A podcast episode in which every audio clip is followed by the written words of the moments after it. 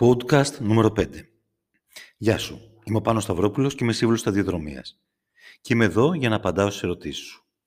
Το μόνο που έχεις να κάνεις είναι να μου στείλεις ένα mail στο info papaki yourcareer.gr και εγώ στο επόμενο pod θα σου απαντήσω.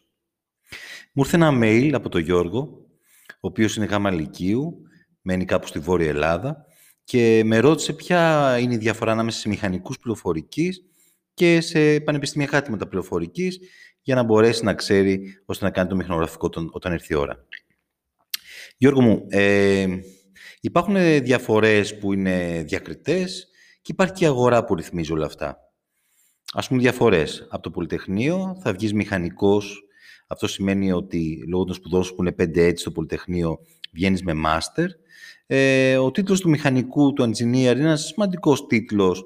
Μπορεί να τον κουβαλάς και κάποια στιγμή σε προκηρύξεις ε, ή σε κάποια συνεργασία με ένα ξένο πανεπιστήμιο, πολύ πιθανό να σου φανεί χρήσιμο. Απ' την άλλη, μια διακριτή διαφορά είναι ότι τα πολυτεχνία θεωρείται ότι ασχολούνται περισσότερο με την εφαρμοσμένη πληροφορική, με το hardware ας πούμε, ε, ενώ στην πληροφορική, στα τμήματα πανεπιστημιακά με το software.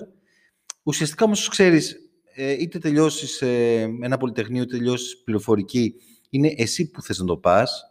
Ε, είναι πολλά παιδιά που έχουν τελειώσει πολυτεχνία και ασχολούνται με το software και το αντίστροφο. Δες τους οδηγούς σπουδών, μπες μέσα στα τμήματα, δες ποιο σου αρέσει περισσότερο, ποιο είναι πιο κοντά στα ενδιαφέροντά σου ε, και αποφάσεις έτσι ποιο σε καλύπτει.